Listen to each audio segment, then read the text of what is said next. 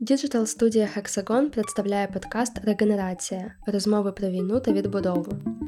У третьому епізоді говоритимемо про урбанізм і повоєнну відбудову. Хоч житло є а, правом людини, так і всім потрібно житло. А в Україні, на жаль, ми всі розуміємо, що житло перетворилося більше у спекуляцію і економічний продукт, ніж у право людини. Чи допоможуть нам зіркові архітектори, і яка робота уже чекає Нормана Фостера у Харкові? Що з повагою до віку, все таки Норман Фостер старший хірокі, і може йому запропонувати простішу роботу, там пофарбувати столики. Ну, типу, шкурити все таки складно, там треба маску вдягати, тако, але ну, робота для нього теж знайдеться. Хоче допомогти, хай приїжджає Франківськ. Якими будуть будинки майбутнього? І від чого варто відмовитись уже зараз. Дуже не хочеться в ці часи бути залежним. Нарешті, на чий досвід відбудови ми можемо спиратись? До, до перемоги і русні піздата тоді.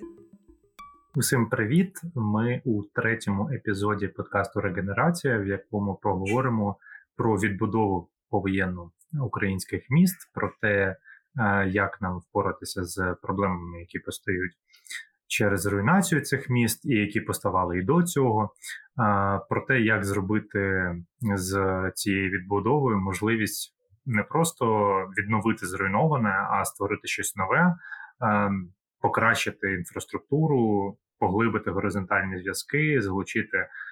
Спільноти до проектування міст, і про це все ми поговоримо зокрема з моєю співведучою Лізою Карнійчук. Та, всім привіт! І з сьогоднішніми нашими гостями а, це Євгенія Дулько, урбаністка, проектна менеджерка, також студентка магістерської програми з міського планування університету штату Ілліной Чикаго за програмою Fulbright. І Анастасія Пономарьова, е, архітекторка, урбаністка, співзасновниця агенції Urban Curators та проекту Кохати, про який я думаю, ми сьогодні ще трошки поговоримо. Привіт, дівчата. Я б хотіла, щоб е, ми почали е, з питання про те, де ви зараз, чим ви займаєтесь, ем, що що відбувається в вашому житті професійному. Розкажіть трохи про це. Може, Настя, почни ти. Я зараз в Франківську, місто, в яке я переїхала 25 липня, лют, листопада. Та, і зараз е, активно долучена до будів... будівництва, ремонту тимчасового помешкання для переселенців в Західній Україні. Um, так, я а, зараз навчаюся у Штатах. Е, живу переїхала у Чикаго у 2021 році у серпні, тому війна почалася для мене а, 23 лютого ввечері, тому що ми маємо 8 годин е, різниці з а, Україною. Але з моменту цього я власне займаюся, допомагаю також українським колегам. Я співпрацюю з громадською організацією Урбанина ще з до того, як переїхала до штатів, і також е, починаю своє магістерську дипломну роботу для дослідження власне е, різних наративів відбудови в Україні. Тому маю таку. Маю таку перспективу бути не там, тому трохи якби е, зі сторони спостерігаю, як відбуваються різні ініціативи, що що відбувається в Україні зараз. Настя, розкажи ще трошки ти, як, е, що ти робила, коли війна почалась, і е, як ти далі приймала рішення щодо Мгм. щодо того, що робити далі. Тобто, я так розумію, що те, чим ти зараз займаєшся, це почалося вже під час війни, тобто як реакція на, на події. Правильно? Да, правильніше буде сказати, що це почалося ще у 2014 році. От, коли я поїхала в Слов'янськ з Іриною Яковчук в складі команди, тоді е, назва якої була Артмобілізація з Діаною Карпенко, і ми були першими такими урбаністами-архітекторами і наважилися досліджувати Слов'янськ після визволення. І та, ем, ми такі перші робили партисипативне учасницьке картографування міста і визначали райони, куди люди не хочуть ходити, якісь е, мапували зруйновані будинки, багато чого іншого. І це була наша така перша спроба роботи в постконфліктно на той момент території, яка продовжувалася в інших містах на сході України, в Луганській Донецькій області. Тому те, що я почала працювати, відновила, так сказати, свою участь в ну, в, такий, в таку роль архітектурну в, лютому цього року. Ну, це було не дивно для мене. Скоріше, це була така, я її назвав вже друга хвиля, яка потрохи згасала перед е, цими е, останніми там роками. От, І вона відновилася. От, І оскільки я це розуміла, то в другий день, вже після переїзду Франківська, я одразу зв'язалася з Анією Пашинською з громадської організації Металаб і задала просте питання: Аня, я тут Франківську тепер вимушено е, з сім'єю. А чим я можу вам допомогти? Може, ви там щось робите вже? Аня сказала: приходь, е, вже робимо. І через два тижні почали, почався проєкт Кохати. А розкажи ще трошки детальніше, що це за проєкт для тих людей, хто не знає про, про нього. Проєкт Кохати це проєкт створення житла для тих, хто їх втратив, бо назавжди, або тим, тимчасово втратив і бажає повернутися. А він почався в місті Франківськ, де на той момент, коли ми починали, була досить велика частка вимушених переселенців з різних міст України, з різних регіонів. І наш перший пілотний проект він відображає в чомусь не тільки наше бажання робити це житло, яке ми називаємо середньостроковим, тому що воно має певні якості постійного житла, але ще таким не може бути. А воно ще містить е, він, цей пілотний проект, містив якісь е, початкові ідеї того сталого житла, яке ми хочемо бачити в Україні, якісь ідеї по ну, екологічній відповідальності, про, про залучення, про інтеграцію переселенців і в робочий процес, і в процес прийняття рішень. Тобто ми все-таки робимо, якщо простою мовою, не просто житло, ми робимо середовище, навколо хочеться, якого хочеться солідаризуватися, спілкуватися, мріяти про майбутнє, отримувати якісь базові ем, ресурси, як то житло, да, там, чи місце для роботи. Тобто, да, в першу чергу, це простір для роботи, для життя, вибачте, але це багато чого навколо, така певна екосистема навколо житла. І ем, оскільки після пілоту вже пройшло 4 місяці. Я буду робити паузи, коли буду говорити про числа, тому що трошки якийсь е, мез в голові стосовно дат і таймінгу. То в нас вже є в нашому кошику кохати ще дві нові локації, на яких ми робимо трошки інші, ну, відтестовуємо трошки інші економічно-організаційні моделі, поселення і подальшого адміністрування. Ці проекти ще от в стадії там розробки, але ну, якби вже активні такі е, ремонтні роботи почалися. Тобто, вже три локації є. Це в цілому може бути близько 400 місць для переселенців. Говорячи про кохати, наскільки там е, Зрозуміло, поки що з того, чим е, зараз проєкт займається, це от е, е, ревіталізація просторів, які вже наявні, гуртожитків, дитячих садочків, готелів. Е, і е, йдеться про от, перспективу, що ці простори можна буде використовувати і надалі, навіть якщо е, потреби в наданні житла переселенців раптом не стане. А водночас е, більшість ініціатив, які, скажімо, на поверхні видимі в інформаційному полі, це е, ну зовсім такі тимчасові е, модульні містечка, які ми бачили ще там після 2014 року, зокрема на Харківщині, і після 24 лютого, вже в 22-му, ми дізналися, що таких містечок буде тепер багато, і їх продовжують штампувати. Хоча е, ось цей приклад Е, першої хвилі після 2014 року показує, що тимчасове стає постійним, і люди залишаються там надовше. Наскільки це взагалі доцільна доцільна політика таких е, модульних містечок, і наскільки можливо можливо перекрити перекрити такими більш середньотривалими принаймні проєктами? Я підтримую абсолютно ту позицію, яка стоїть на досвіді і нашому українському, і міжнародному, про те, що немає нічого більш постійного, ніж тимчасове.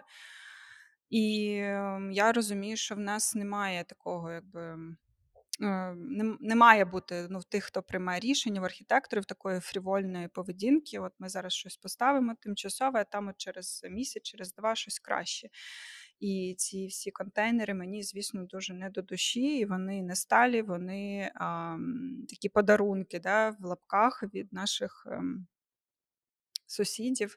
Це дуже важко критикувати так прям з твердою впевністю через те, що у нас дійсно висока потреба в цьому житлі, і люди живуть е, в дуже поганих умовах, якщо взагалі живуть, може, десь просто не знаю, тиняються, ще досі шукають або не знають, куди переїхати, залишаються в небезпечних місцях. Е, дуже складно повністю викреслити цей, цю типологію і сказати, що вона нам не потрібна, коли є така гуманітарна катастрофа. Але з позиції архітектора, там стратега, я ну, 100% проти неї, тому що це просто не ну, це треш в майбутньому, це сміття, яке нам ще треба думати, куди його дівати. І воно може створювати більш того ще якісь певні проблеми для для переселенців. Тобто, вирішуючи проблему цього простору, там пожити, перебути якийсь час, воно може і створювати певні проблеми, тобто ще якусь додаткову травму. Вилучені можливості, які могли би бути, якби це був більш якийсь продуманий процес, більш ем, продумана інтеграція. І з іншого боку, ми всі давно споглядаємо, як активісти в Україні досліджують закинуті простори. Є безліч ініціатив, які збирають дані про це, про те, що в нас дуже багато різного типу власності покинутих будинків, які варто варти нашої уваги, і взагалі та, в будь-який час, а тим паче зараз. І як ти правильно Влад сказав, що це будь-які наші зусилля в бік зараз е, переселенців е, по створенню тимчасового житла для них, це, звісно, ну. Такий подарунок для міста в цілому, тому що це залишиться просто в міській інфраструктурі, буде потім використовуватися, коли не буде потреба в цьому тимчасовому житлі. Я можу додати, тому що власне у 2019 році з Харківською школою архітектури ми робили воркшоп і досліджували а, таке містечко, яке було у Нікополі. І воно власне з'явилося в рамках цієї програми в 2015 році, коли міжнародна організація GIZ е, надала Україні да, від німецького е, уряду, надала Україні мені здається сім або вісім таких містечок. Одне було у Харкові. Ми його якби не досліджували, але у Нікополі так склалися карти. І ми поїхали туди, туди. І власне це вже був це вже пройшло чотири роки з тимчасового да, містечка, яке має а, на ну, гарантійний е, е, строк використання три роки. І ми власне стикнулися да, з цими проблемами. Ми їх побачили і дослідили разом урбаністами, архітекторами, просто студентами нашими, як це це відбувається. Я тут погоджуюся з Настю, тому що найбільша проблема це те, що люди звикають до цього, вони починають облаштовувати те житло, яке не Е, інфраструктурно, власне, і і матеріально взагалі не підходить до того, да, і ми не маємо моделі, яка передбачає певне органічне е, переселення людей з тимчасового до більш е, до більш тривалого, так можливо, теж не постійного, але більш тривалого житла. І ми розуміємо, що головна якби ну, проблема з цим житлом це оця відсутність розуміння, що далі, тому що вони ем, всі були передані на баланс міських рад. А це означає, що власне ну місто саме відповідальне, і там там далі вже починаються інші проблеми.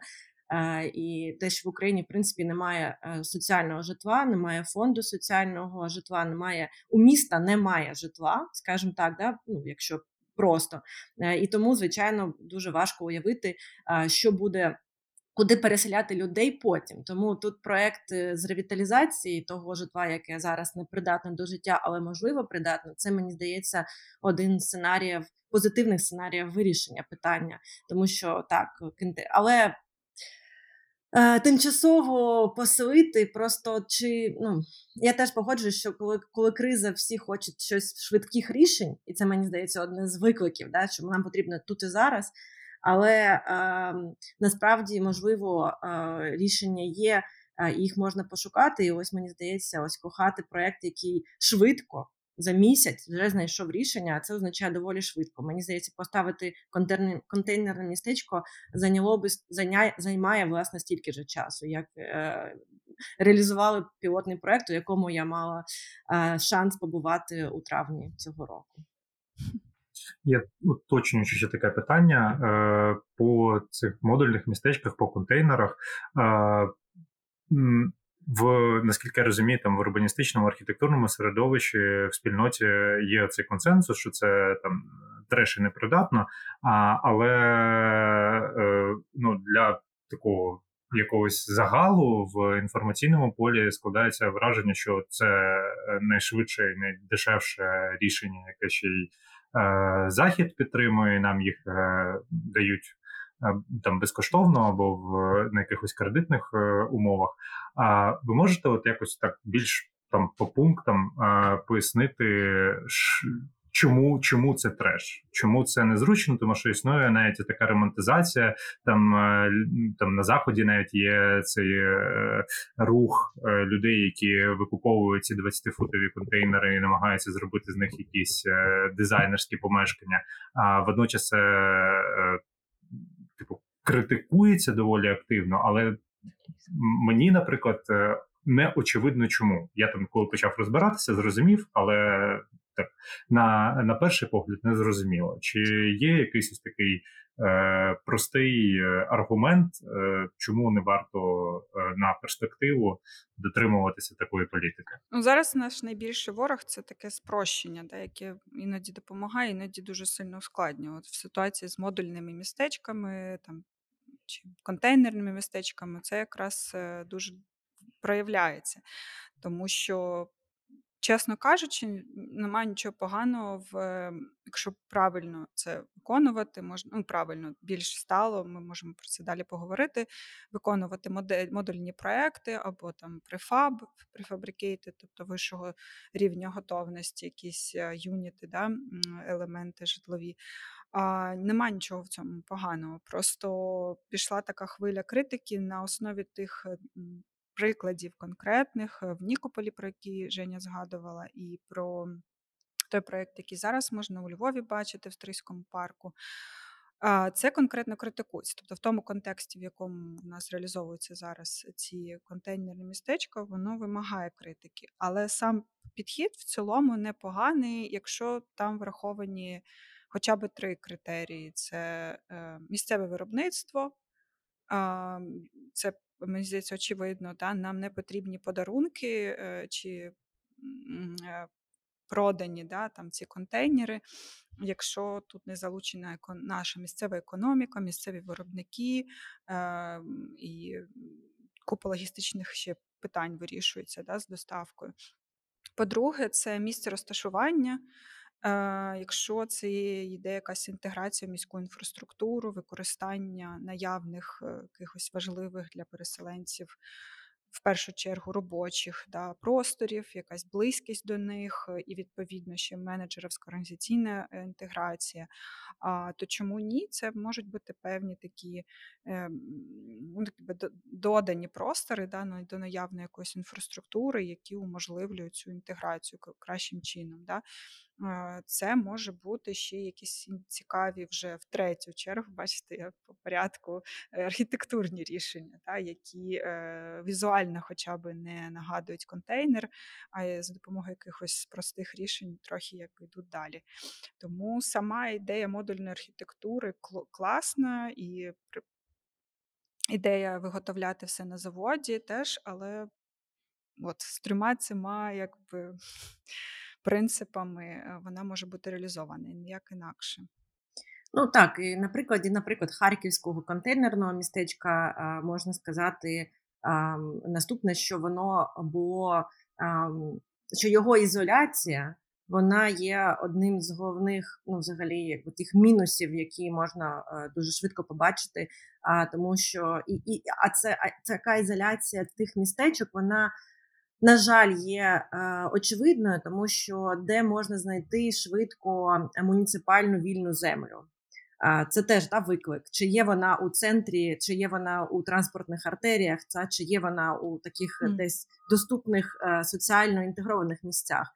Небагато є, але небагато, так і тому тут питання, що це ж швидкі рішення, тому звичайно вирішують якісь відразу щось десь, а це десь воно дуже далеко від того, де люди власне зможуть довго жити. Тому і плюс я тут з Настю погоджуюсь максимально. Я не архітекторка за освітою, тому я не знаю всіх особливостей матеріалів і використання їх для житла, але ну контейнерні містечка і модульні містечка, да, це різні підходи. Тому а про е, модульні, да, взагалі префаб, ми розуміємо, що це, е, мабуть, е, частково дуже важлива частина відбудови України, так і десь це буде використовуватися. Ну і щоб швидко відбудувати, треба префабрикейшн, треба та якісь типові рішення, але їх якість і власне, е, скільки вони коштують, це теж питання. Та? І тому е, я вже наскільки я розумію, ці префаб, гарні гарної якості префабрикейted будиночки, вони теж коштують взагалі недешево. І це теж питання про те, чи ми зважуємо будівництво постійного житла, скільки квадратний метр буде коштувати, скільки буде коштувати квадратний метр такого тимчасового або більш е, середньо е, середньотермінового житла. Так тому тут е, мені здається багато питань соціально-економічних, менше архітектурних. І головні головні питання вони пов'язані з тим, як ці люди будуть жити, якщо ми їм кажемо, що це житло на три роки. Так, що таке, де де школи, де садочки, де де взагалі е, соціальна інфраструктура, так звана. Ну тому у цьому найбільше питання. В принципі, архітектурних рішень багато у світі. Якщо просто відкрити арктейлі, то можна побачити, мені здається, там просто мільйони проєктів. Але це ж не означає, що вони всі підійдуть до України, і на цьому треба концентруватися. Е, Женя, ти зачепила вже кілька, назвала вже кілька таких проблем, які виявили, виявились там в міському плануванні і архітектурі українських міст. І я хотіла би, ну, ти сказала там і про брак соціального житла, і про те, як е, на ці от містечка модульні, точніше, контейнерні, важко інтегрувати в якісь соціальну соціальне середовище міста. Які е, ще проблеми е, в архітектурі, містобудуванні, урбаністичному плануванні вияв, проявилися з початком повномасштабного вторгнення? Що з цього вже було відомо там після першого російського вторгнення в 2014 році, і там як е, взагалі які, який діагноз е, ці воєнні дії можуть поставити в українській архітектурі? Ну ясно, що там об'єктивно там брак бомбосховищ був е, очевидним для багатьох людей, які почали їх шукати напередодні і не знайшли, особливо в своїх там нових там забудовах ЖК. Чи от там нещодавно ще була ця історія, коли в Києві влучили в житловий комплекс біля заводу Артема? Очевидно, цілились саме в завод росіяни, але ця ракета прилетіла в житловий комплекс. Я бачила, що кілька знайомих архітекторів писали там, що це, цей комплекс був побудований з порушеннями, що ця близькість до об'єкту інфраструктури ну, не, не дозволена взагалі-то. От Які ще такі проблеми можна назвати, може навіть перерахувати, щоб ми розуміли, наскільки все погано в цьому сенсі? Може, щось не так погано, я не знаю, але я чомусь чомусь на що щось хороше, якось важко. Знаю, що скаже Настя, якби будучи е, більше у епіцентрі подій, мені, як людині, е, яка жила у Харкові останні 4 роки перед тим, як переїхала, чесно кажучи, ну я можу казати більше про Харків, тому що ну тут тут це ближче до мене. Да, І я була в інформаційному полі. Я була, і, і в принципі воно у мене залишилося навіть коли я переїхала зараз до штатів. І я можу з певненістю сказати, що дивлячись на те, як Харківська міська рада і, взагалі, ну певні там адміністративні інституції реагують на виклики війни, і взагалі з точки зору міського панування і розвитку, то я нічого нового не дізналася. Типу, все, всі ті проблеми, які були, вони залишилися. Просто ще ну звичайно більше викликів стало. Міська влада е, Харкова планово знімає трамвайні колії, ну, планово від ремонтує вже десятий раз якісь дороги, планово робить щось. Тобто, що люди навіть ну. Це це, це показує просто трошки неспроможність тих систем, які зараз є, систем управління міським простором, швидко реагувати на виклики. Можливо, я б сказала, що навіть можливо не взагалі система міська вона не дуже швидка, але у певних містах є більше інструментів реагувати швидко.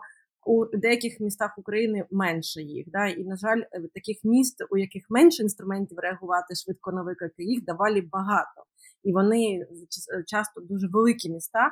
А ось тому мене моя головна проблема, ну не проблема, скажу так, цей виклик головний мені здається для міського розвитку це системи управління цим розвитком і системи прийняття рішень. А, І менше власне е, сама архітектурно міськопланувальна складова, е, якщо казати про якийсь просторовий да, розвиток, а тому, що жодне місто не у світі не готове до бомб жодне місто, е, яке має певну міську щільність, не може витримати а, таке, такий виклик. Так? Ну, Будь-яке місто взяти, будь-де буде страждати і архітектура, і люди, і так далі. То тут е, тут воно е, можна порівнювати. Ну не, не, не можна порівнювати. Тут просто зрозуміло, це ненормальна ситуація, і всі з цим ну важко буде справлятися. Але якщо казати про якісь стратегічне планування, то так е, вже видно, що міста е, хочуть робити все, як робили, мабуть, тому що вони тільки так і можуть. Це і є таке головне для мене. Якщо говорити про рівень будинків, та Женя про міста, рівень міста, можна трошки зазумитися, то ви пам'ятаєте, як в нас на перших ну, період перших місяців були якісь такі дискусії, а де краще ховатися, в якому будинку краще жити. І мені здається, що ми трохи вже цю якби наївну свою ідею полишили. Я сподіваюся, коли побачили, як руйнуються і монолітні будинки, і каркасні, і, всякі різні. І я сподіваюся, що цих от пропозицій не буде більше. Та давайте побудуємо, не знаю, якусь там бомбосховище всередині квартири і будемо жити спокійно, е, посилаючись на ізраїльський досвід, який е, на мою таку поверхневу військову компетенцію зовсім інший. Там, ну, якби я там Ізраїль не воює з пара, парашкою, там вирішите, що, що вставити в підкаст. Ну, в общем, там різні у нас е, різна зброя. Та? Е, от, І відповідно в, в тій ситуації, які є Ізраїль, там можна ще якось розраховувати на ці бомби. У нас є сховища індивідуальні в квартирах, а в нас. Це складно з таким агресивним ворогом і з його намірами. От, Тому я тут теж можу сказати, що якби тут від архітекторів мало що залежить, е, хіба що дійсно робити підземні хороші бомбосховища стане нормою, і воно буде хоч трошечки. Наскільки це взагалі можливо спрощувати життя в такій ситуації. Але тут е, ще важливо сказати, що про міста, що да, що міста є об'єктом а, агресивного нападу. Да? Тобто війна якою би вона дивною зараз не була, ну дивною я маю на увазі, що ну, вона не така, яка була там Друга світова війна. Да? Е, Все одно вона зосереджена на містах. Мало кого цікавлять, якісь села, міс... маленькі містечка, е, і очевидно, що. Ну, якби людей починає більше приваблювати е, якийсь простір е, сільський. І моє оточення важко говорити зараз, чи є це тренд, чи стане це трендом, але моє оточення дуже часто зараз говорить про дві речі: про якусь е, нерухомість спільну, індивідуальну, десь поза містом, розуміючи, що місто це не те, ну, той, той ландшафт, куди прийде агресор в першу чергу а, і вони будуть відчувати себе там спокійніше, принаймні маючи думку, що є куди втікати, а, і що архітектура не є якби тим важелем, як, ну, який вони враховують там, чи втікати, чи не втікати. А по-друге, всі почали шалено вчитися водінню, розуміючи, що і тут нам архітекторам, урбаністам доведеться з цим якось ще працювати в найближчі роки, тому що не знаю, мої мої друзі, всі, хто не вміг водити, вони зараз на курсах е, шукають машини е, в стоках. Е, і я рада, що серед моїх друзів нема тих, хто там стоять в чергах польсько-українському кордоні, хочуть задешево перевести чотирьохколесного друга, але да, ну от е, така тенденція, якийсь такий дауншифтінг і ем, якась американська мрія. не знаю. Так, так, так. Насправді, насправді це правда. Я теж, е, коли була в Україні у травні, побачила, що ну більшість друзів власне вже купили машини, не дивлячись на те, що зараз є бензинова криза. Так вона є у всьому світі, не, не лише в Україні. А з точки зору, скільки зараз коштує пальне, і що в Америці воно стало просто за 4 місяці в два рази дорожче, а, буквально. А, і але всі в Україні а, теж пересіли на авто. І це знає, це це. Е, це така штука, що для урбаністів, е, де ми розуміємо, що ну один з головних ворогів на на, на наших ворогів це автомобіль е, у міському просторі. А насправді ковід з його двома руками, так і теж такою мобільністю пересування і індивідуальністю да, пересування, де ми перестали їздити в метро, тому що боялися.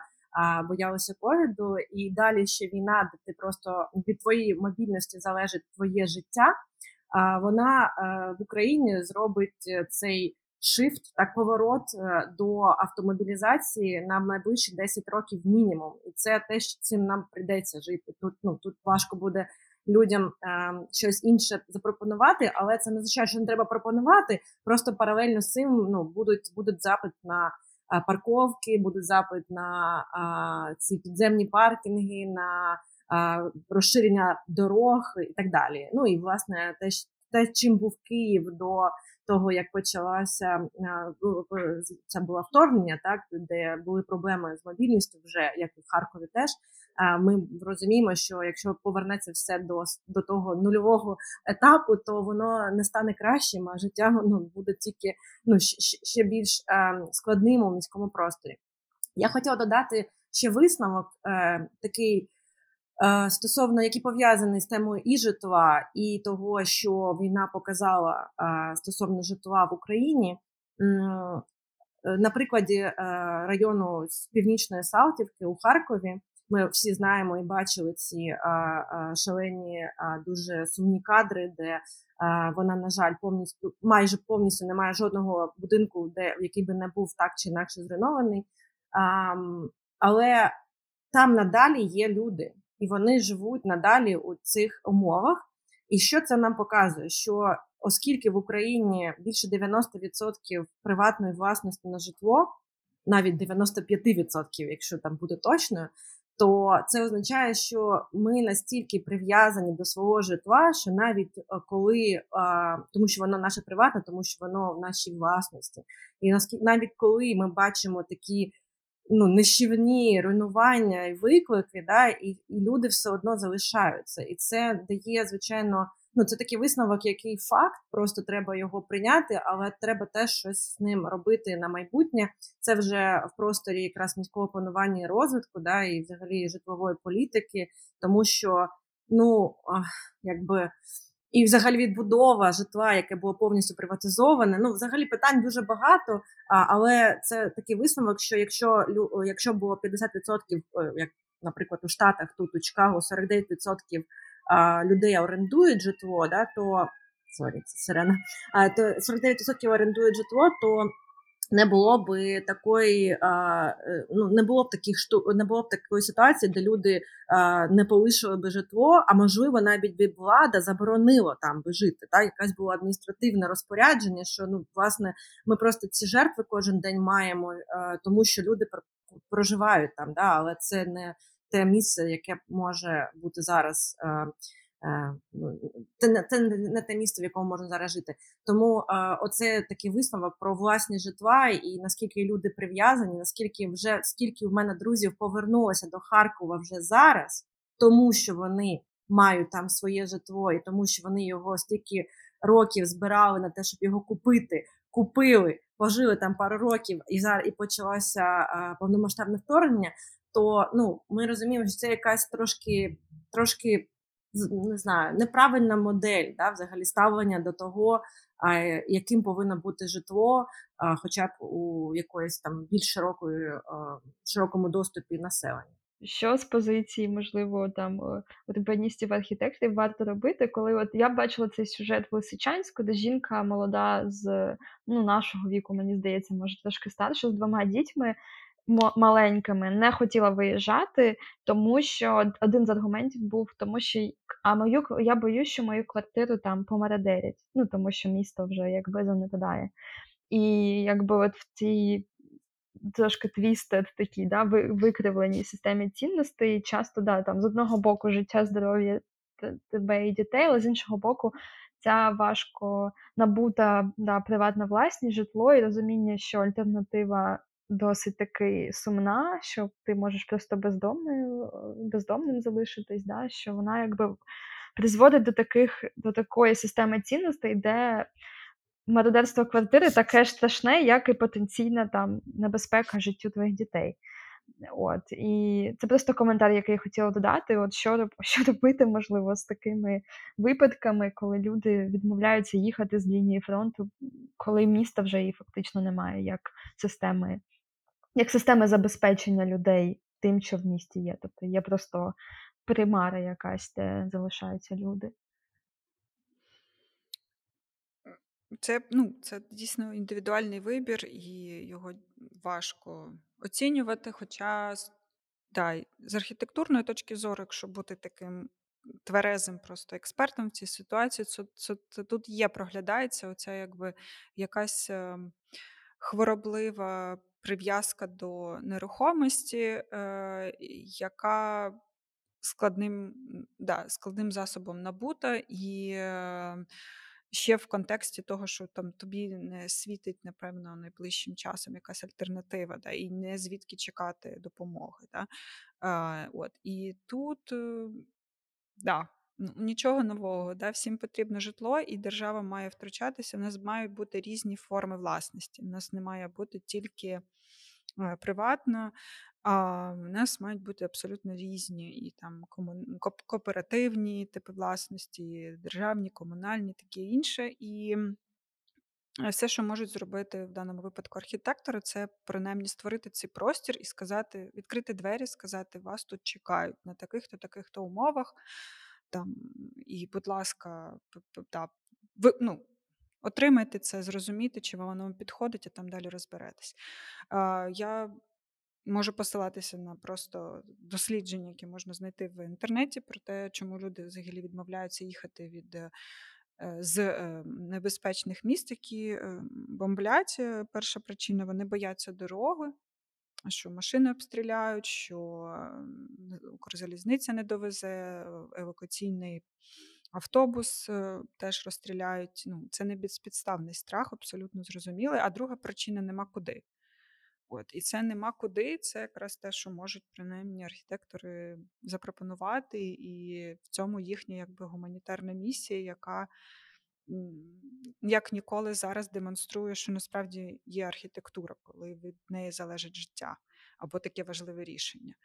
От і тут. Якби ми не знаємо, як би повела себе, якщо повертатися до цієї жінки, та е, в цій, в тій самій ситуації, де в неї був вибір, розуміючи під вибором конкретну пропозицію да, там, від е, сім'ї, а можливо, краще її індивідуально, тому що багато людей в таких ситуаціях я зі свого досвіду, трошки замішаю суб'єктивної думки в мою промову, що дуже не хочеться в ці часи бути залежним. От відчуваєш, що контролю немає над своїм власним життям, над життям чоловіка, над друзями, да, і ну, життям друзів.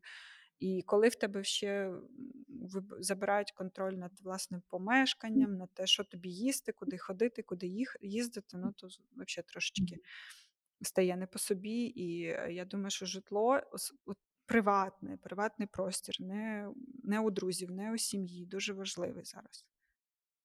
Я хотіла додати, що в Україні є е, колеги, наші урбаністи, соціологи, які пов'язані так чи інакше е, з організацією CEDOS, і вони вже давно і довго, і планомірно, і системно працюють над питанням житлової політики в Україні, і зараз вони теж е, реагують на власне це кризу житлову, яка власне вона очевидна, тому що конфлікт, війна, але Е, вона могла бути би іншою, так якщо в Україні була би житлова політика. А так житлової політики в принципі майже немає.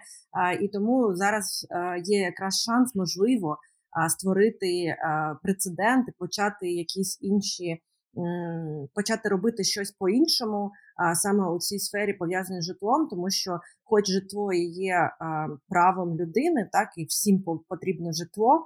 А в Україні, на жаль, ми всі розуміємо, що житло перетворилося більше у спекуляцію і економічний продукт, ніж у право. Е, людини, да, якби частина життя, невід'ємна частина життя, нам потрібно десь жити. Ось тому мені, якщо якщо більше цікаво буде слухачам цікав, хто цікавиться житлом, то я рекомендую саме до колег з Цедусу. У них є багато досліджень, актуальних сайтів. Зараз вони запустили платформу Rehousing or something like this, і вони е, хочуть власне почати. Вони вже почали цей діалог. Де зараз є криза, і зараз є шанс. Якраз є шанс зробити е, зробити по-іншому, по-іншому почати думати про житло. Тут навіть не будувати, а думати. так. Ось а, ну і інший приклад стосовно е, повертаючись до питання, що проявилося. Що навіть у моменти, де ну що нічого нового не проявилося, а все просто ще більше стає очевидним. Що навіть у такі у я можу казати про місто Ірпінь, тому що зараз ми з урбанинами е, е, з Орбаниною розробляємо е, рекомендації по відбудові для Ірпіня на основі дослідження, яке ми зробили дослідження руйнації. Ось і просто коли ти читаєш новини, де де люди де, де міська влада відразу просто ось відразу після деокупації починає вже виділяти землю зеленої території під забудову тим же забудовникам, які це то будували те житло, і навіть багато з нього не здано ще, так воно введено в експлуатацію, або там не продані квартири, воно просто стоїть. Ось тут за рогом стоїть житло, а вони хочуть вже нове будувати і ще й парк для цього так ну руйнувати. То ти розумієш, що ну ось цей яскравий приклад того, як в Україні може відбутися, якщо ми, як суспільство, громадянське суспільство, не будемо пропонувати якісь нові моделі. І мені здається, що ось кохати і взагалі металаб, це і це досить багато багато інших колег в Україні е, намагаються запропонувати нові моделі, взагалі, то як почати думати по-іншому не тільки щось робити по-іншому. Це для мене здається таким великим викликом. Хто зараз власне зможе донести ці е, ці ідеї і донесуться е, чи, чи вони будуть реалізовані ці ідеї в масштабі держави? Е, це велике питання. Да, тут правда, чесно треба сказати дуже чітко, що не можна дивитися на житло як на квадратні метри і оцінювати його тільки квадратними метрами, тому що треба розуміти, а чиї ці власності квадратні метри, хто ними опікується, хто їх ремонтує, хто сплачує комуналку, на яких умовах вони дісталися, за скільки доларів їх там побудували. Ну, Це все має йти в пакеті з картинкою, рендером.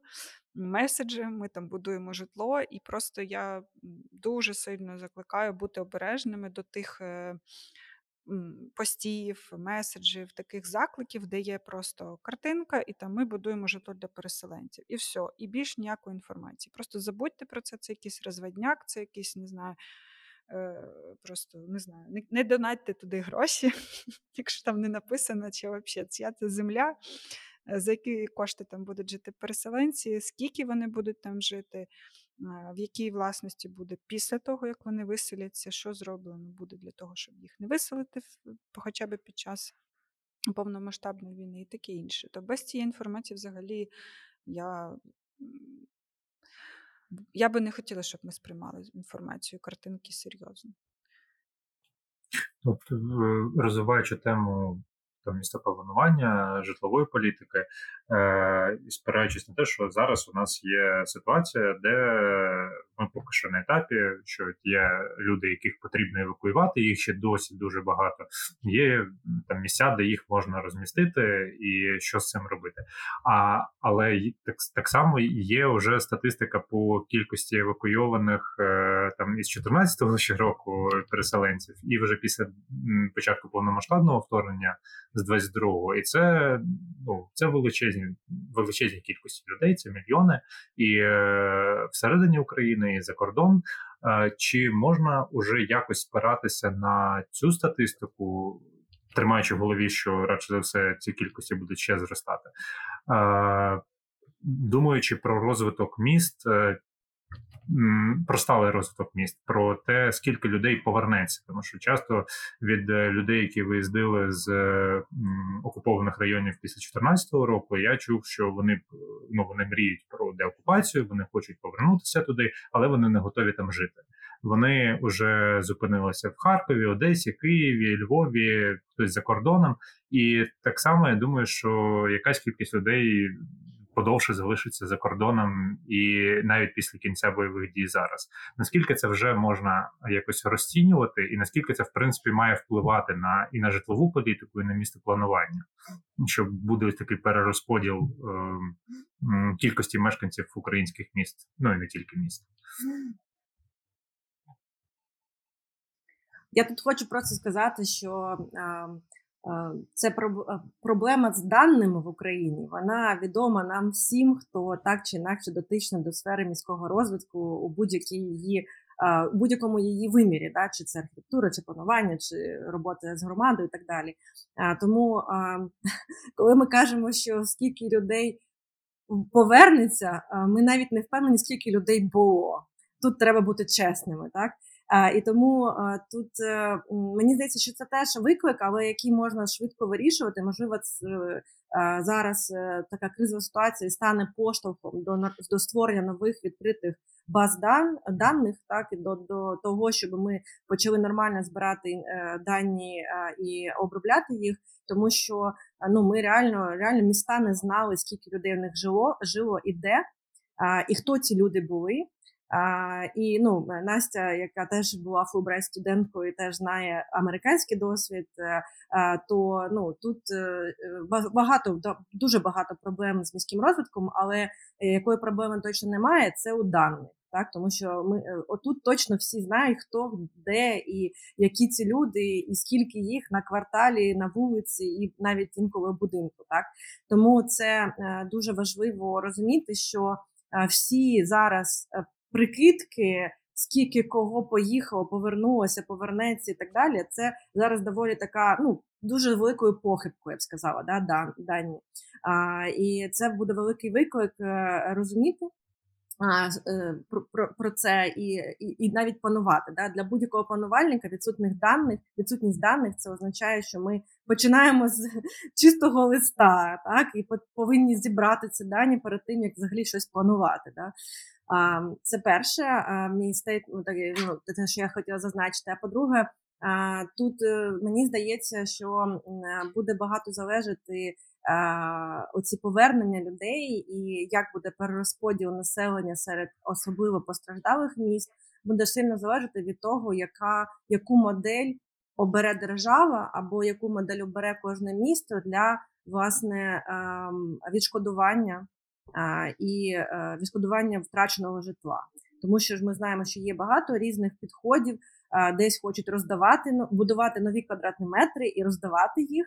Е, хтось е, каже, що це не потрібно, це не ну, це не дуже релевантна ситуація, потрібно компенсувати грошима. втрачене житло, да, що з однієї сторони. Воно класно для ну не класно. Мені здається, що ця модель більш актуальна, тому що вона дасть людині вибір, чи хоче вона продовжувати жити у Харкові, чи не хоче. А, Ось, але з одної боку, це дуже якби user-friendly, або а з іншої сторони, це дуже е, якби це дуже для самого міста трохи може бути таким викликом, да, тому що місто місто дасть людям гроші, і вони з нього поїдуть. Це теж е, треба розуміти. Ось тому мені здається, що повернення людей буде багато залежати від е, того наскільки буде обрані ці моделі для людей, які власне втратили житло, тому що пошкоджене буде ремонтуватися, але є є багато реально, особливо у Харкові. Я можу точно сказати, да, вже певні підрахунки є. Вже багато е, житла, яке не можна відновити швидко, да, воно втрачене, і це це інша, інша, інша історія, да, як його поновити. Ну, я би сказала, що в нас є ще більша проблема, ніж відсутність даних. Це війна, яка триває, і ракети, які потрапляють е, в міста, які, здавалось, були більш-менш е, небез... безпечними, вибачте. От, Тому я вважаю, що зараз може не зовсім треба зосереджуватися на плануванні яке вимагає як і даних, так і певне якось не знаю, розуміння бюджету. План штука така досить серйозна, яка має спиратися на щось. Да? Зараз такий, мені здається, і я дуже тішуся, дуже-дуже час таких от тактичних е, дій, якихось таких дуже локальних, дуже ком'юніті бейс. Там ми ми бачимо картину в Івано-Франківську, ми розуміємо приблизно скільки тут переселенців, які в них проблеми, куди їх треба перемістити. Ми вирішуємо, і я думаю, що це от такий локальний підхід, звісно, який не виключає оцю, якби те, про що ми говоримо, думку про те, як нам змінити взагалі модель житлову політику, він, мені здається, досить зараз е, якось такий осяжний. Тобто, якщо говорити зовсім конкретно, то от дії в межах міста, району або якоїсь спільноти, з розумінням, що цій спільноті треба, щось конкретним людям, да, чи то не знаю, там ем, переважно мами з дітьми, чи то люди похилого віку, буде впливати на те, яке ми житло робимо. Да? Чи вони хочуть тут затриматися, чи потрібна їм робота, чи вони, е, в принципі, настільки розгублені, що готові на все. Да? Е, це все дуже важливо для того, щоб зрозуміти, який тип житла будувати, яких, ем, якої якості і з якими інфраструктурними елементами. І цього це якби цього достатньо, мені здається. Але при цьому да, оце от е, участь в якихось національних проєктах, е, як то СЕДОС, якась дотичність до е, більш більш великих програм, обмін досвідом, якісь рекомендації, лобіювання там на рівні муніципалітетів, обласних адміністрацій, які зараз важливу роль відіграють. Там не знаю, поки я не бачу потенціалу говорити з Мінрегіоном, щось він дуже кульгає, прям так сильно. Так бути політкоректним. От е, я думаю, що ми ще це поговоримо про ці всі постанові свіженькі, про ці піріжечки, от, і покритикуємо їх. От, Але да, мені здається, що зараз такий час для таких митців, для таких людей, які можуть локально діяти, при тому, якби собі там не знаю, сіяти м, ці цибулинки да, на нашому планувальному огородику, думаючи, що час для планувальних рішень все-таки ще не настав. Ну, при таких серйозних. Треба перемогти. Да, Ти, ти сказала трошки про якісь такі художні рішення, а от з іншого боку, і Женя згадувала про стратегію для відбудови Ірпеня, і я думаю, що нікого з вас не оминула ця новина, яка була, як на мене, досить таки розійшлася Е, серед е, професійних кіл про те, що як, якраз Ірпінь е, вже ніби запросили чи запрошують відбудовувати цього відомого японського архітектора Хірокі Мацу, Мацу, Мацуро. Мацуро, да? Мадма Architecture and Urbanism, ця студія. І я бачила багато критики щодо цього. Е, по-перше, тому що він будував багато проєктів в Росії на гроші, на ці самі нефтідолари. Але також і тому я думаю, частково, що е, мені здається, це трошки дивно ну, там, запрошувати зіркових архітекторів щось відбудовувати, не можливо, не порадившись там, не спитавши якесь е, локальне професійне середовище, яке, я так розумію, має ну, теж якісь свої бачення, інтереси цього. Як ви взагалі до цього ставитесь? І ем, як е, місцевим українським архітекторам реагувати на це? Тобто, з одного боку, ви кажете, що ще трошки зарано, що треба там почекати, да, трошки і подивитися на і тактичну роботу робити. А з іншого боку, влада там деяких е, міст вже хоче запросити зіркових архітекторів і набудувати якісь масштабні грант-проекти там і просто мислить там на вже на роки, ніби війна вже закінчилась. Тобто, як як цим бути? Що ви про це думаєте? Не стримуйте себе. Так, ну це Боже, це бомбить мене просто. Ну, е... Хірокі Мацура, хто там? Норман е, Фостер у Харкові. Норман Фостер, да.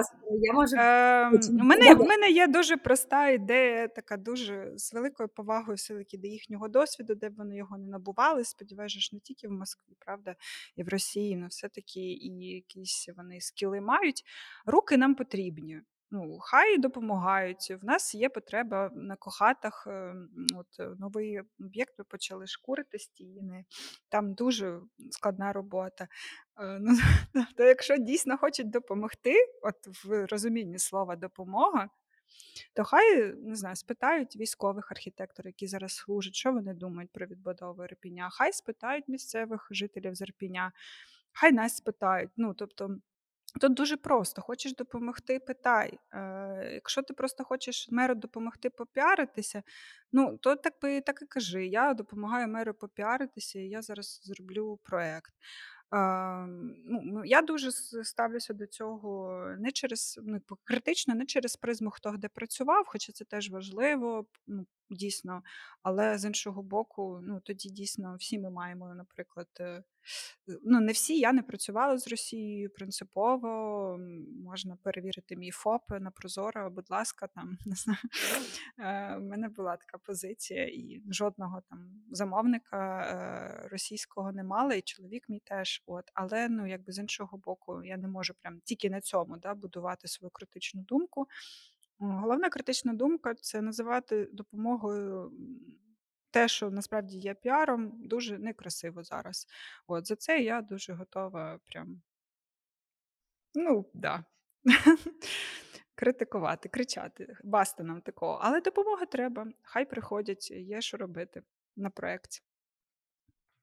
Ну, тут е, е, окремо від е, того, що це піар, не знаю, поверхово знову ж таки з інформаційного поля складається враження, що йдеться ще й про перехоплювання такої ініціативи, а, тому що там самі заяви про Фостера в Харкові це е, заява про те, що він буде співпрацювати з фондом ООН, що там буде якесь американське, турецьке фінансування, і от уже він, наче і генплан новий для Харкова буде розробляти. А, а, І постає питання, де наша агентність? А, де наші архітектори, а нас просто не спитали, чи ми не голосно говоримо, чи є це справді перекуплюванням ініціативи у нас і відбиранням нашого голосу. Чи це просто так здається, прочитавши там заголовки?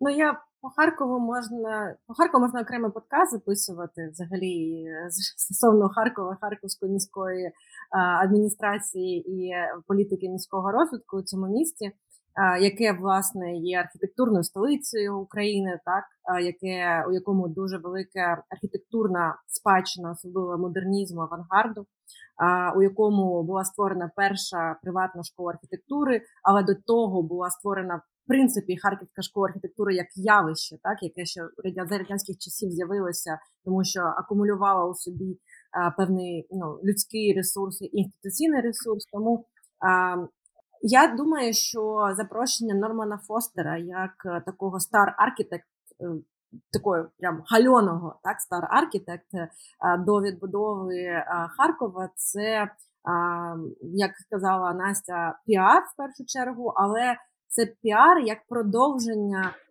тої політики, яка велась е, у міській адміністрації Харкова ще дуже багато років до того, як взагалі почалася навіть почалася війна власне у 2014 році, да, і зараз вторгнення повномасштабне, тому що ще з часів Геннадія Кернеса. Міського голови такого да такого відомого на всю Україну міського голову. Я б сказала одіозно. Одіозно міського голову. На, на жаль, в Харкові не було жодних механізмів впливу на рішення міської влади стосовно е, будь-якого просторового, взагалі будь-якого міського розвитку. Так? І це взагалі завжди був конфлікт. І ми багато спілкувалися з колегами про патерналізм, який вихований у Харкові локально. Так це цікавий міський патерналізм, так жителів по відношенню до свого міста. А, І ця політика, вона просто є політика запрошення стар-архітектів є для мене продовженням того, що було, і а, ще раз підтвердженням того, що це проблема, і її треба вирішувати. І ці наші громадянське суспільство і низові ініціативи.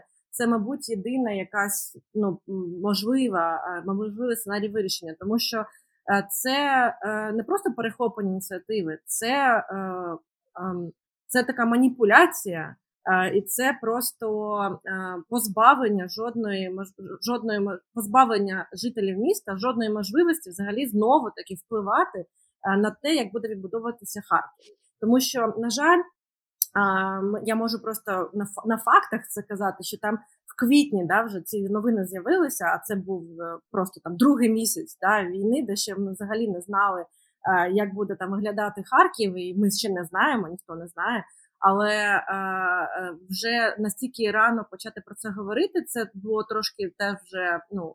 Е, вже вже показує, що щось тут не те. А по-друге, це коли вони а, в рамках ем, створення цього нового майстер-плану разом з Ананом Фостером викатили онлайн опитування, де вони запропонували жителям Харкова відповісти там на ряд питань, як було, як може бути, і так далі. І ну, коли ти дивишся, навіть я не соціологиня за освітою, але працюю з цією темою давно. На коли ти дивишся на те, як яка якість цих питань, цієї анкети взагалі, і що це ну знову ще раз така профанація і формальність, е, це стає ще більше, ну якби ще більше бомбить, як каже Настя, да? тому що ну це знову. Е, це знову просто треба казати, називати е, те, що відбувається своїм ім'ям. Це корупція, це знову маніпуляція, і це ще одна така.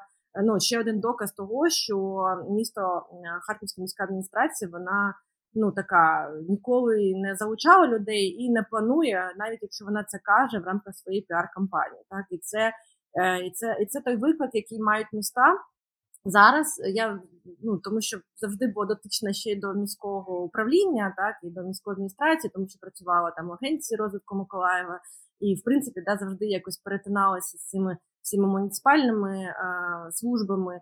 Про те, що е, це е, в Україні зараз виклик, міст е, у повоєнній Україні ще у тому, що політичне управління цих міст залишиться тим, яким воно було до війни і ще довго, тому що муніципальні вибори були в 2020 році. А це означає, що перевибори міських голів і міської ради будуть лише в 25-му році. І це означає, що до того до того ми не зможемо нічого радикально змінити, тому що ці люди, які приймали корупційні рішення, вони і будуть далі їх приймати. І я не знаю, що може на них радикально вплинути, якщо вже війна не вплинула. Але на жаль, є міста, які більш відкриті до того, щоб залучати широку громадськість, так і питати локальних експертів. А є міста, як Харків, які закриті повністю і маючи багато ресурсів локальних, архітектур, архітекторів локальних, які знаються на місці, які там жили і хочуть жити, вони все одно навіть не питають їх, да, а відразу кажуть, що ми хочемо працювати з Норманом Фостером. Що для мене просто якби ну це образа, от прям особиста. Ну, уявляєте, як це образливо для архітекторів з Харкова, які зараз там служать. От, Так, це просто ну це е, читають новини, да, такі о, клас, е, то що там моє місто без мене зараз планують, а я навіть на якісь там громадські обговорення не зможу попасти. Да, це навіть гірше, ніж е, от е, я завжди вважала, що це дуже некрасиво травневі свята робити якісь громадські обговорення, там чи не знаю, на якусь Пасху, да, при, при тому, що я не релігійна людина, але якби я розумію, що поставити громадські обговорення там реконструкції парку на травневі свята означає, що позбавити людей можливості залучитися. Оце от щось взагалі дуже. Ну, накручена форма цього такого маніпулятивної партисипації, при тому, що там є купа інших недоліків в цьому цій моделі. Але в мене знову є пропозиція така. Що з повагою до віку, все-таки Норман Фостер старший Хірокі, і може йому запропонувати простішу роботу, там пофарбувати столики. Ну, типу, шкурити все-таки складно, там треба маску вдягати, ну, тако, але ну, робота для нього теж знайдеться. Хоче допомогти, хай приїжджає Франківськ. Ну, а потім, може, до Харкова доїдемо, коли там перестануть бомбити. Ну. Так, е, і по, Ірпіню, по залученню цього архітектора, який насправді він працював вже з Україною ще до того, як його Ірпінь залучив, да, він має там певні а, проекти, а то він такий не, не, не то, щоб зовсім а, не відомий в Україні, але а, теж а, коли я почала розбиратися, що там відбувається в Ірпіні по відбудові, тому що в них ну, у них ситуація трохи краще по відношенню е, у порівнянні з Харковом. Просто там вона зараз вже до деокупована так е, повністю територія, і всі оптимісти і, е, сподіваються, що не буде повторної окупації, да, і, і заходу е, саме наземних військ на території Київської області, то власне може починати все все щось відбудовувати, планувати. То там а, цього архітектора використовує міська влада власне з тими ж тими ж е, і інтенціями, як і, і харківська міська влада, е, лише е, з тою різницею, що міський голова Ірпіня він напряму пов'язаний з девелоперами, і він є девелопером, да, і бенефіціаром від побудови нових квадратних метрів. Тому там все завжди було, якби все завжди сходиться до того, що який ЖК новий побудують, або як відвести землю під новий ЖК. Ось і тому, в принципі, вся відбудова ірпіня. Зараз у тому, що вони намагаються робити, офіційно це озвучуючи, вона зводиться власне до де ми побудуємо нове житло. Хоча, як я вже зазначала, з нашого дослідження видно, що житла в Ірпіні достатньо а, того, яке було побудоване, так і якщо правильно обрати модель а, розселення людей, то можна в принципі якісь більш нагальні потреби вирішити вже зараз і швидше, ніж вони хочуть це зробити навіть там до холодів, я кажу, так і це на жаль. Е, ще одна така загальна проблема, вона ну, стосується, мені здається, взагалі держави і нашого розуміння про те, що де як знайти баланс між швидко, тому що всім потрібно швидко, да, і по-іншому гарно, краще, і, і де війна може щось змінити на краще в міському просторі. Тому що якщо ми кажемо, що ми хочемо швидко, то це ну, антитеза до, до, до того, як зробити гарно, щоб було потім класно використовувати ці простори і це житло. Тому цей баланс між швидко і і, і нормально, і по, по, по це зараз мені здається один з основних викликів як для держави, так і для кожного міста окремо. А, так. Ну, знову ж повертаючись до Фостера і цього мастер-плану а, і до важелі впливу на взагалі ухвалення таких стратегійних рішень. Наскільки цей інститут, не як інститут е, держплану, е, генплану, який там існує, наскільки я знаю, в Києві, зокрема, а а як інститут е, ухвалення рішень і якогось стратегійного планування, наскільки він взагалі працює в Україні? Наскільки він взагалі працює в світі, і наскільки можливо його зміна принципова для всієї України могла бути рішенням?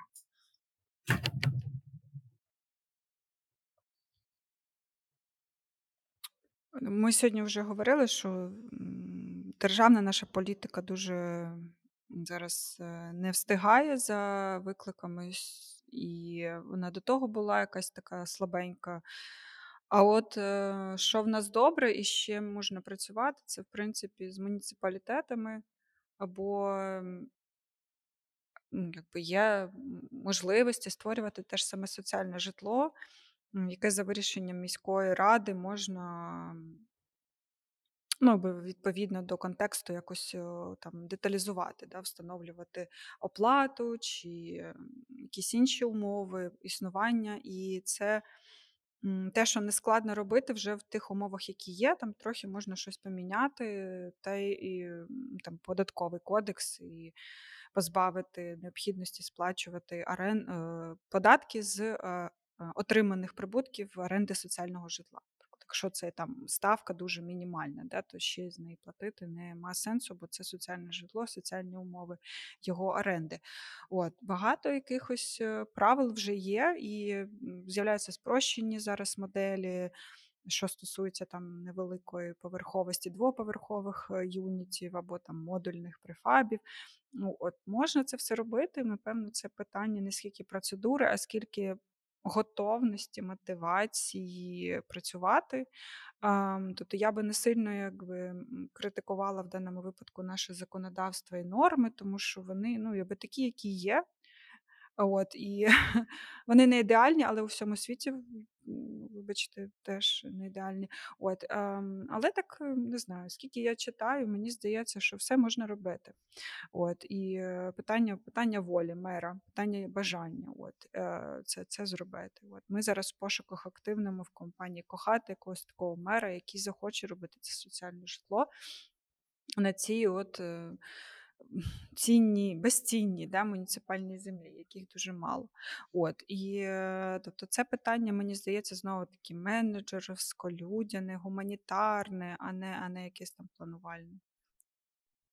Ну, воно якраз планувальне, не архітектурне, так? Тобто, тому що міське планування це є про цю систему так, прийняття рішень більше, ніж про фактично е, якийсь урбан дизайн або архітектуру. Е, я тут додам, що це дуже е, ну мені здається, ми з Настю на on the same page стосовно того, що міста і є тими центрами, і повинні бути тими центрами прийняття рішень стосовно як жити, так? І власне держава у цьому питанні вона підтримала цю тезу, і в 2015 році почала реформу децентралізації, яка власне одна з найбільш успішних реформ в Україні, і вона саме ця реформа дала містам можливості і ресурси розвиватися. І ми це вже побачили сильно. Я почала працювати з містами у 2015 році, коли перший рік з'явився взагалі бюджет нормального міста. Так і з'явилися гроші.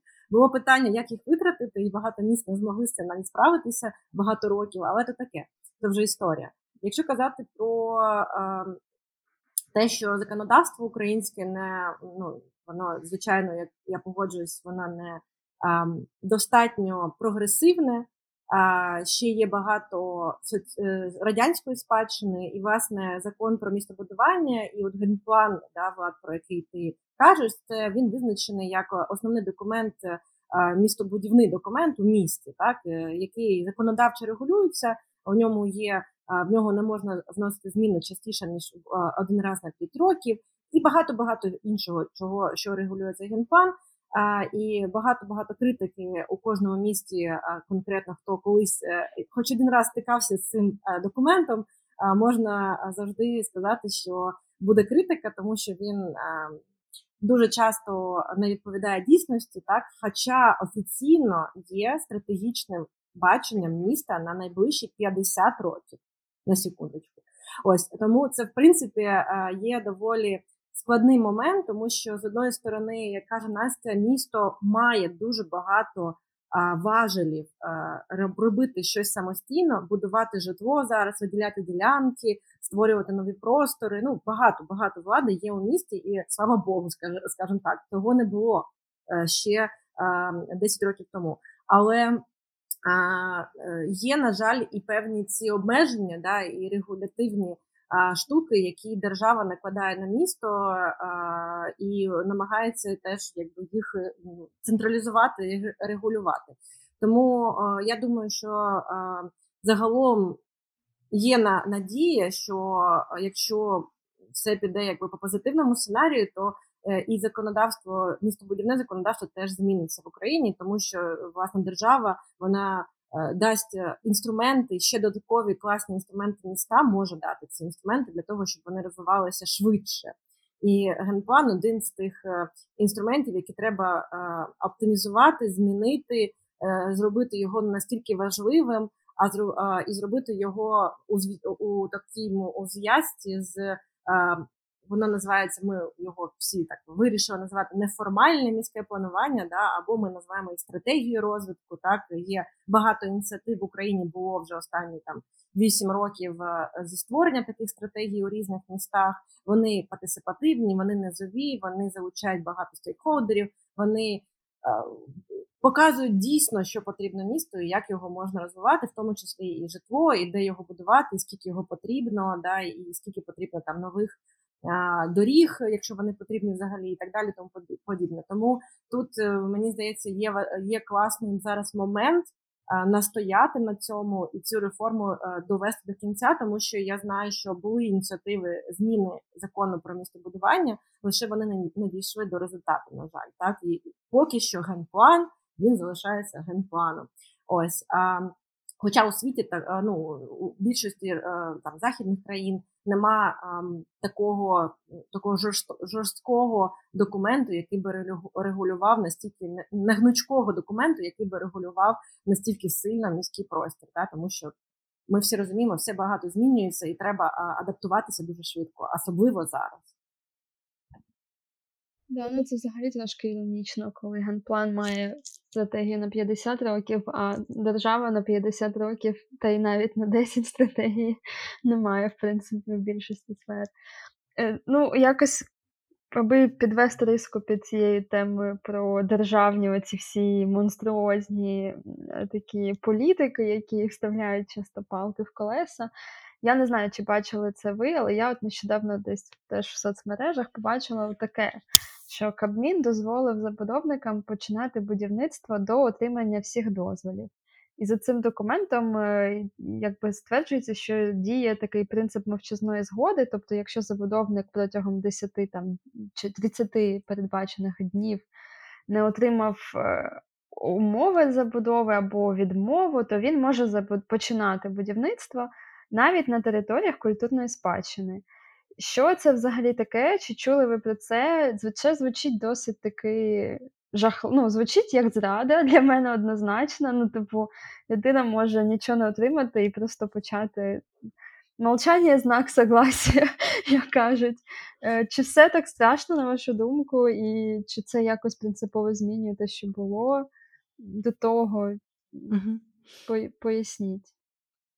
Ну, ми ж знаємо, що таке відбувалося навіть і могло відбутися, да, не не корумповано забудовувалось, на жаль. Да, ем, Але якщо говорити про наші норми, деякі там можуть відверто почати підтримувати те, що вважалось вважається досі да, неподобством. Це не знаю, напевно, мова йде про цей 7.2.2, да, цю постанову там про внесення змін до деяких законів України щодо першочергових заходів реформування сфери містобудівної діяльності читаю з телефона. От, е, то, Якщо я не знаю, на що посилається цей твій пост, але звучить як просто якесь може пересмикування, бо занадто дуже все стрьомно навіть для наших. Адіозних законів. Ем, і більш того, я знайшла схоже формулювання, ну але воно не таке насправді страшне. Е, Спрощена процедура стосується певних е, об'ємів і е, квадратних метрів і певних умов можна без дозволу почати будівництво, там просто подавши довідку про початок, про намір, да? тобто не очікуючи відповіді якоїсь угоди, тільки на будівництво до 500 квадратних метрів, тільки певної поверховості, 2 плюс мансарда, і тільки якщо в тебе є земля, на якій є ну, певне цільове призначення. Тобто е, те, про що говорила Євгенія, це генеральний план, і це якби один з е, ну, регламентів да, для будівництва. Він може визначати зону, ну, тип е, функції да, на певній земельній ділянці, але не єдиний. Тут цікава тема. Є ще е, кадастровий план, це земельний розподіл, це інше міністерство, інша. Тусовочка, да, які можуть теж визначати е, типи земель це землекористування. Тобто, за генпланом функція щось там то навколо функції слова, а кадастр визначає ще земельне користування. І от е, зараз, якщо ви будуєте таку от е, невеличку будівлю, то можете просто посилатися на свій кадастр, де сказано, що ви там можете певну там ну не знаю, житло, да, садибну забудову будувати, або гараж, або там господарську будівлю, то цього достатньо. А, Я думаю, що це в цілому непогано, оскільки мова йде не про якісь забудови культурної спадщини, тому що це вже зміна функціонального призначення, оскільки забудов... мова йде не про велике будівництво, багатоповерхове, де великий ступень відповідальності, і там неможливо щось будувати без погодження. І більш того, це допомагає вирішити цю от постійну проблему нестиковки, розбіжності між генеральним планом і земельним кадастром. Ну, от Це от просто може ви не стикалися, бо не в цій сфері, але це просто винес мозку. Тому що ці документи мають однакову вагу принципі, вони якось проходять одну ту саму організацію, і чи чи не знаю, чи намірено, чи з яких взагалі причин вони іноді можуть протирічити одна одному. А коли вони протирічать, то, то, то треба їх узгоджувати. Ти не можеш почати будівництво, коли в тебе не співпадіння. От і е, це оце, от коротше, взагалі Дуже цікава історія про нашу містобудівну планувальну діяльність. Так, я хотіла додати, я почала про те, що про зраду або не зраду з цього цієї постанови. Я просто ми в Ірпіні, коли проводили аналіз, стикнулися з розумінням того, що дуже багато постраждало не лише багатоповерхової, але й садибної забудови. І це великий виклик, взагалі, хто. Як вони її відновлювали, да? і це теж приватна власність зазвичай це приватна власність і на землю, да, що взагалі ще ще е, ускладнює процес будь-якої втручання держави у цей процес. Так? Тому що це твоя земля, твоя, твій будинок. Ну, якби роби, що хочеш з ним, власне. А, І тому а, є, мені здається, що можливо держава намагається якось а, дозволити легше людям а, власне щось будувати відновлювати, поновлювати, вирішувати свої комунальні проблеми, коли у тебе був власний приватний будинок. Але подивимося, як воно буде використовуватися. Ну, але якщо не не виглядало так, що начебто ми хвалимо е, тих, хто цей закон підписував, можна підкинути трошки критики. Е, з того, як вони зараз випускають ці спрощення, спочатку це було спрощення по тимчасово якимось швидко ем, ну, будинкам, які можуть швидко монтуватися е, мобільним двоповерховим. І оцей теж такий е, фокус на приватних садибні ділянки, які теж дає спрощення. Ну, Складається враження, що ну, певно, так і є на основі того, що вони видаються, те, що вони дуже вузько дивляться на житлову проблему. Ну, тут, тут супер вузько. Тобто вони виключають оцей от підхід ревіталізації, тобто пере. Підготовки, там, трансформації якихось будинків, да, вони виключають е, підхід е, функціонального зміни функції, та можна змінити, наприклад, офісне приміщення під житло, там не знаю, цех е, можна змінити під житло чи щось. Взагалі цього це пропускають. Ем, якісь, ем, ну не знаю. Ну да, багатоповерхове будівництво, префаб. Ну, я не знаю, поки зараз не бачу в ньому якоїсь такої актуальності, але це може просто мій досвід такий. І ну, тим не менше, я вважаю, що закони мають давати ну, можливість для різних спектрів. От і а на жаль, е, видно, що зараз ем, ця команда, вона яка там це видає постанови. Е, ну, якби дуже немає цього архітектурного досвіду, мені здається. Якщо вже згадали про Сараєво і про війну е, після розпаду Югославії, е, які взагалі приклади, такі шорткати ми можемо запозичити е, щодо відбудови, або не обов'язково відбудова після війни, навіть можливо, це якісь просто кризові періоди, як, наприклад, в Штатах відбувається з е, ураганами. Е, І наскільки це в принципі універсальні досвіди, наскільки їх можна застосовувати в Україні? Ну я так дуже грубо зараз скажу там один в один. Зрозуміло, що не так. Але можливо є якась така система, така пропорція, що от ми беремо це звідти, це звідти. Ми багато з того досвіду вже так сьогодні зачепили. Да? Це от відмовлятися від там просто підходу, де нас цікавлять квадратні рішення, думати про працевлаштування, інтеграцію. Це все теж досвід е, тієї ж Грузії, Боснії, Герцеговини і ем, ну, тому да, нам є з одного боку чому вчитися і в кого питати поради. Але з іншого боку, треба розуміти, що в Україні є дві, два складники, які її сильно відрізняють від відомих нам а, конфліктних територій. Це нерівномірність війни. Те, що зараз відбувається в Константинівці і Франківську, зовсім різні світи.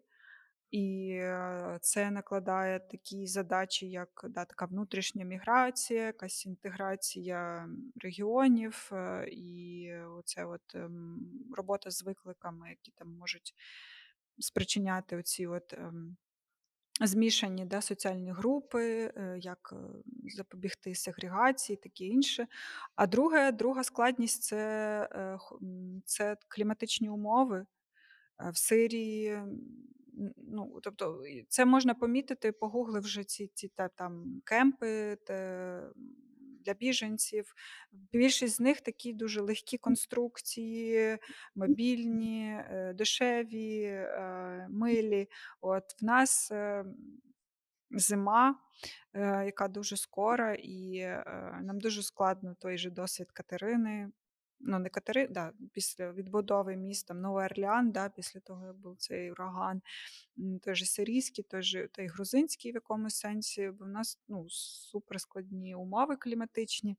О, Тому це це те, що нам треба враховувати своє. А друге, це таки в мене є така надія, що нам цих складнощів все одно замало, і ми ще захочемо все якось, якусь українську автентичну архітектуру е, просувати, тому що зараз, коли як не зараз, от, тому ну, от якусь таку айдентику свою шукати, в, якби давати як архі... ну, і архітектурний да, внесок в цю якби, відбудову, пошуки української ідентичності. І тут важливо, звісно, вчитися якимось моделям, але думати про свої будівельні матеріали. Я буду, напевно, це як мантру постійно повторювати, що типу, місцева архітектура неможлива без залучення місцевих будівельних матеріалів. Ну, спочатку це будуть не всі елементи, да, але хоча б якісь. Да. От І це крайне дуже-дуже важливо, тому що ми усвідомлюємо цю ідентичність, ця черга іноземних архітекторів буде стояти і колонізувати наш наш культурний простір е, новою хвилею. І я не думаю, що це те, що хочуть всі люди. Просто може вони не бачать цю перспективу, як бачу я і я, що як тільки ми дозволимо цим копіпестам статися. Ми просто поставимо собі на на ці рейки, е, і ну, якби ми ще відкладемо цей е, пошук ідентичності. Я можу додати, що ем, читаючи повоєнну відбудову Варшави, Берліну, Сараєво і інших е, міст, які навіть плюс-мінус мають да, певні з нами паралелі. Та у Берліні Варшаві теж зима і теж є велика кількість, але все, що відбувалося тоді, це для мене просто інші умови, в яких відбувалася відбудова, і вони дуже сильно накладають а, ну, цю різницю у рішеннях, тому що. А, Звичайно, повоєнна після Другої світової війни відбудова, особливо вона у тих міста, у таких містах, як Варшава і Берлін, були дуже сильно пов'язані з політикою, ідеологією, комуністичною партією і так далі. А ось і там ну це взагалі там не те, що про партисипацію і про якісь залучення людей йшлося. Да, там були авторитарні, дуже централізовані рішення. Це перша умова, яка зараз інша, і я хочу вірити, що ми хочемо по-іншому відновити державу, відбудувати і з громадою для громади, з людьми для людей. Це дуже важливо, і тому такого досвіду, мабуть, ще й немає. Такого активного, такої такого рівну рівня руйнації, де потрібно якби відновлювати ну, більш-менш швидко, але і потрібно багато цього робити. Але з іншого боку, ми е, кажемо про демократичну систему, про демократичну систему прийняття рішень і про те, що ем, ми хочемо. Е, empower people, так залучити людей і дати їм право на власність свого міста і простору, в якому вони існують через залучення до відбудови. Е, це перше. А друге для мене дуже ну, дуже значний, дуже очевидний аспект, який унікальний зараз для України. Це екологічна складова. Коли в Варшаві або Берліні вирішили будувати масове панельне житло, е, ніхто не знав про зміни клімату і про те, які наслідки будуть е, після цього у світі, так після використання цих матеріалів, взагалі цього хаотичного будівництва і так далі. Тому мені здається, зараз ми теж повинні, як е, зазначає Настя, дуже сильно робити е, якби погляд у майбутнє, будуючи щось зараз. Так, ми хочемо житло зараз, але ми розуміємо, що ну це настільки екологічно теж погіршується е, дуже швидко і вже вже прогресує так, що його помітити не помітити неможливо. Що нам потрібно це мати на увазі і екологічну складову сталого розвитку дуже сильно включати в будь-які плани відбудови держави. Тому я не поки не бачила, щоб якась якесь е, таке очевидне повоєнна відбудова міста могла бути для нас яскравим прикладом, та тому що дуже сильні різні умови. Від кліматичних до актуальних викликів е, світових сучасних, так і я я б дуже не хотіла, щоб ми забудували той же Харків, ту же Саутівку, яка власне є одним з найбільших мікрорайонів да, панельного будівництва в Україні, де там до війни плюс-мінус проживало 300 тисяч людей. То всі ці панель, панельки вони потребували переосмислення, зміни, і ми теж не можемо просто так сказати: О, давайте швидко відбудуємо, як було. Як повинно це бути? Це важливий, е, дуже складний, е, іноді інтелектуальний ресурс треба залучати. І можливо, можливо, ось тут я, е, до речі, хотіла трошечки сказати в плюс залучення міжнародного досвіду, да, що це е, інтелектуальний ресурс. Ми можемо і потрібно нам залучати цих відомих архітекторів, компаній, всіх, хто хоче допомагати, але залучати їх як консультантів і експертів але ні, ніяким чином не давати їм можливості приймати рішення так за нас і е, щось щось сказати, що ось так потрібно вам жити. Тому що це реально той же імперіалізм, капіталізм е, і колоніалізм, яким ми е, зараз тільки почали якось да, так активно боротися. От дуже не хочеться від російської цієї імперіалістичної, ем, я не знаю, імперіалістичного парадигми, да, піти до іншої такої ж імперіалістичної парадигми, де просто е, хтось буде нам казати, як жити. От це найменше хочеться. А хочеться зробити свій розробити свій унікальний кейс, який ми разом вирішимо, де ми разом вирішимо, як нам відбудувати наші міста і як відбудувати країну.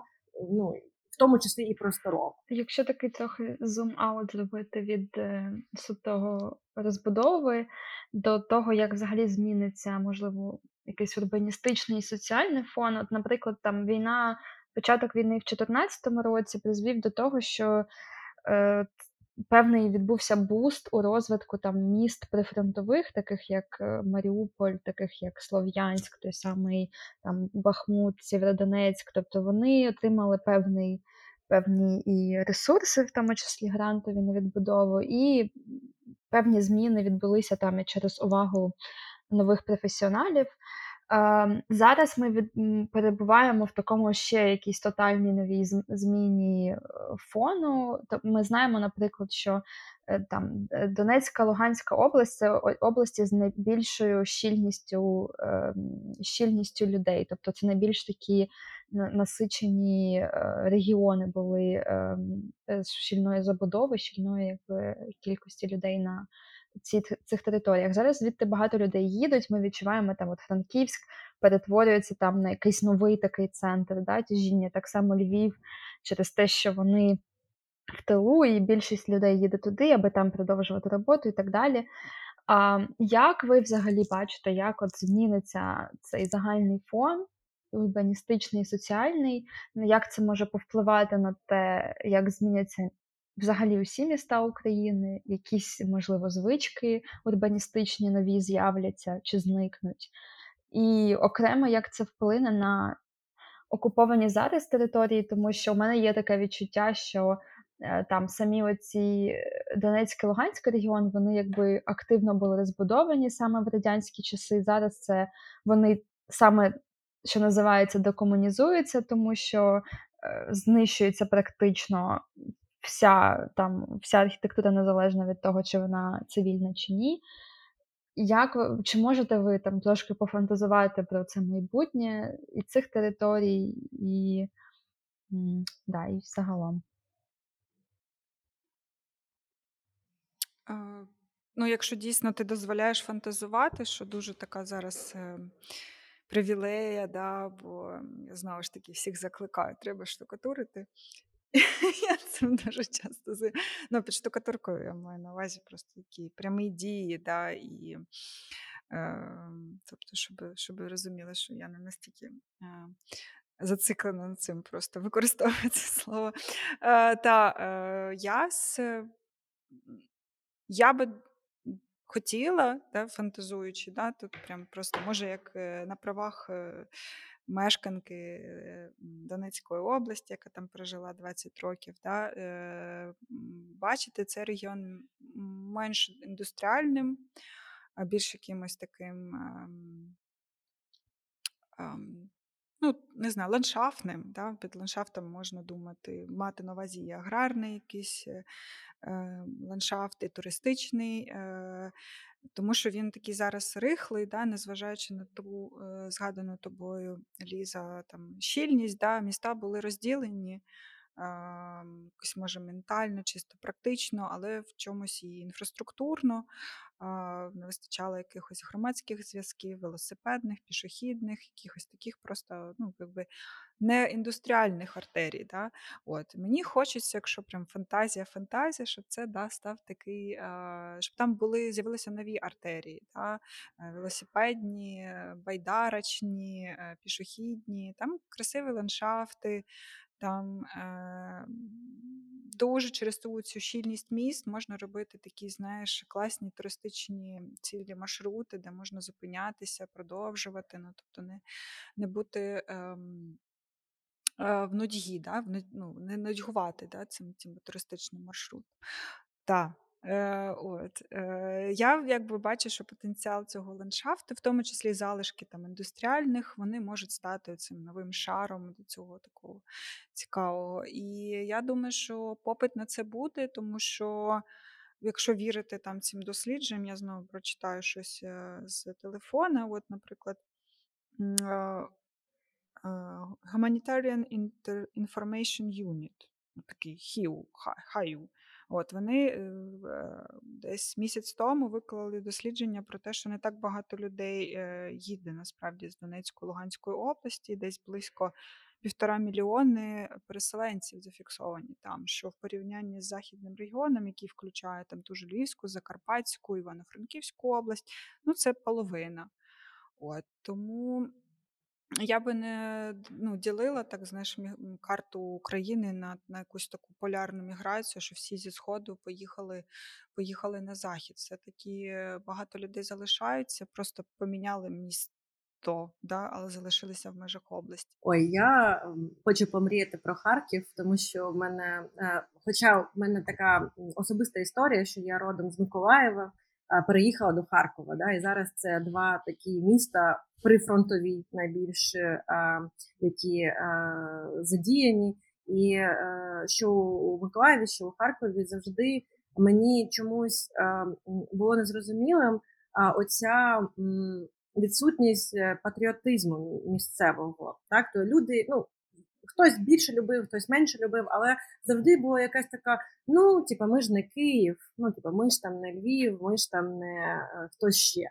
А ось мені здається, що оце мені хочеться сподіватися, і я в принципі вже бачу, що оця парадигма, ця взагалі майндсет, він змінюється і вже змінився. Да? Тому е, е, зросте оцей урбаністичний патріотизм, так сказала, да? до, до того місця, міста і простору, де ти живеш, де ти народився, тому що є якась оця зараз відчуття, що власне ну ти це захищаєш, да? ти, ти, ти, ти це маєш, маєш на це право. Нарешті розумієш, наскільки було класним життя у Харкові. Хоча коли ми там жили, багато людей ну, ну не не, не то, щоб типа сильно були е, задоволені так якості того життя.